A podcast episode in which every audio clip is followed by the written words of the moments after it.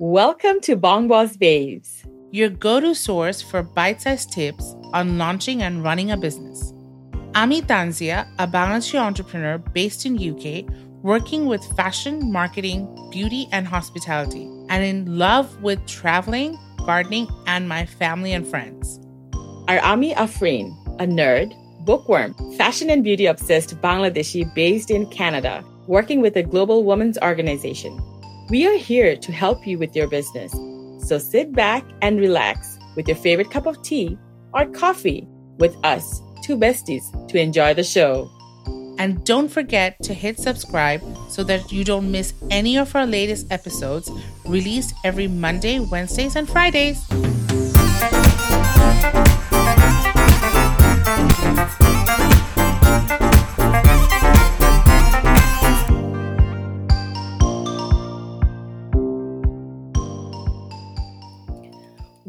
To episode 13. Today we will talk about why collaboration matters, especially in COVID and recession. So, first, let's talk about collaboration itself. Um, you understand that banding together is a very powerful tool because it's a very good way to get things done and survive in your business. Not just um, you know in terms of marketing but from a financial perspective. Collaboration is actually cheaper than advertising. And you know collaboration doesn't just mean events. Um, it could be um, collaboration marketing where complementary businesses come together to work. So i'm talking about business to business. This is a very smart way of marketing. I'll give you a small example um, because you know it'll help you to reach a large group of people. One example could be um, say you are a fashion brand and you're collaborating with another fashion brand um, to do a photo shoot and then you guys are just splitting the cost. If you had hired a photographer for yourself and the other brand also did the same obviously the cost would be high. So you could launch um, limited edition line or something and then uh, split the cost with the two photographers. So this is what i mean when i'm talking about collaboration. Um, tanzia do you want to go ahead and say something about this very important issue, especially because it's COVID 19 going on. A lot of businesses are, are getting affected by recession, lack of you know sales and revenues, and we're all trying to find solutions to survive. Oh, yeah, of course. Thank you, Freen, for passing me the mic. Um, I really love to collaborate even before it was COVID 19, honestly, because I find that collaboration actually um, widens your um, market and widens your horizon for uh, an industry. Because when you collaborate, it's not that um, you are just sharing your business information with um, your competitors. It's not. It's not just that. Um, it's much more because you both are sharing the same um, industry, but probably your uh, target audience might be different or your um, location might be different. But when you're collaborating, you're actually talking about the same, probably even the same product, but you're talking about it in your own perspective, your own touch. And that Exactly. actually um, makes your market bigger because it's not every day people would buy the same thing.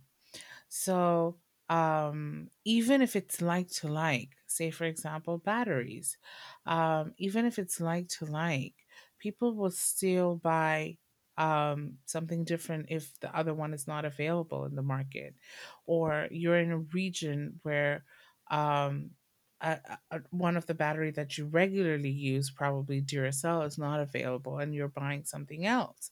So, but if you wouldn't know about that other other brand that you don't regularly use, you wouldn't probably feel that very reliable. So, because if Duracell and another battery company would collaborate to do anything together, it would um, help the market know about them. So there there might be a lot of people who might feel scared to collaborate with each other. You actually mentioned a very um, important industry which you will hardly see collaborating, but um, in certain situations they do, which is the fashion industry. Um, fashion industry, you will hardly see one brand collaborating with another but there are times that they collaborate there are Yes. situations that they collaborate and especially now any startup business i think if they collaborate with the same genre or the same industry with somebody else you would be able to um, increase your sale um, and do effective marketing. So I think there is um, no point for anybody to fear collaboration uh, or no point for anybody to think collaboration in a negative way. One very good example I would like to give is um, when you're a student, uh, people actually study together. Uh, that's a very important and strong collaboration. Uh, they share the workload, they share um, different topics, different uh, tasks together. But when they give the exam, it's not that everybody fears that, oh, I actually collaborated with so many number of people um, they will probably write the same thing. No, it's that's that's not how it how the fear works. Rather, it's much more effective because you're collaborating and you're studying together, um, and you perform in your own individual pace, pattern, ideas in the exam. Yeah, And and that is such a um, good example because generally students are very competitive, much like, you know, the business, you know, the mhm, market, you know, how yeah, business yeah, people are. every So it's an excellent example that you just gave because students are, you know, everyone wants to do well in class, everyone wants to mhm. come at the top, but they still have to do like joint assignments and projects at the end Oh, of the day. so many of them, right? And they happily do it, even if there isn't any joint assignment. People, when they're in universities or even in high school, they actually happily collaborate because it helps to share the task.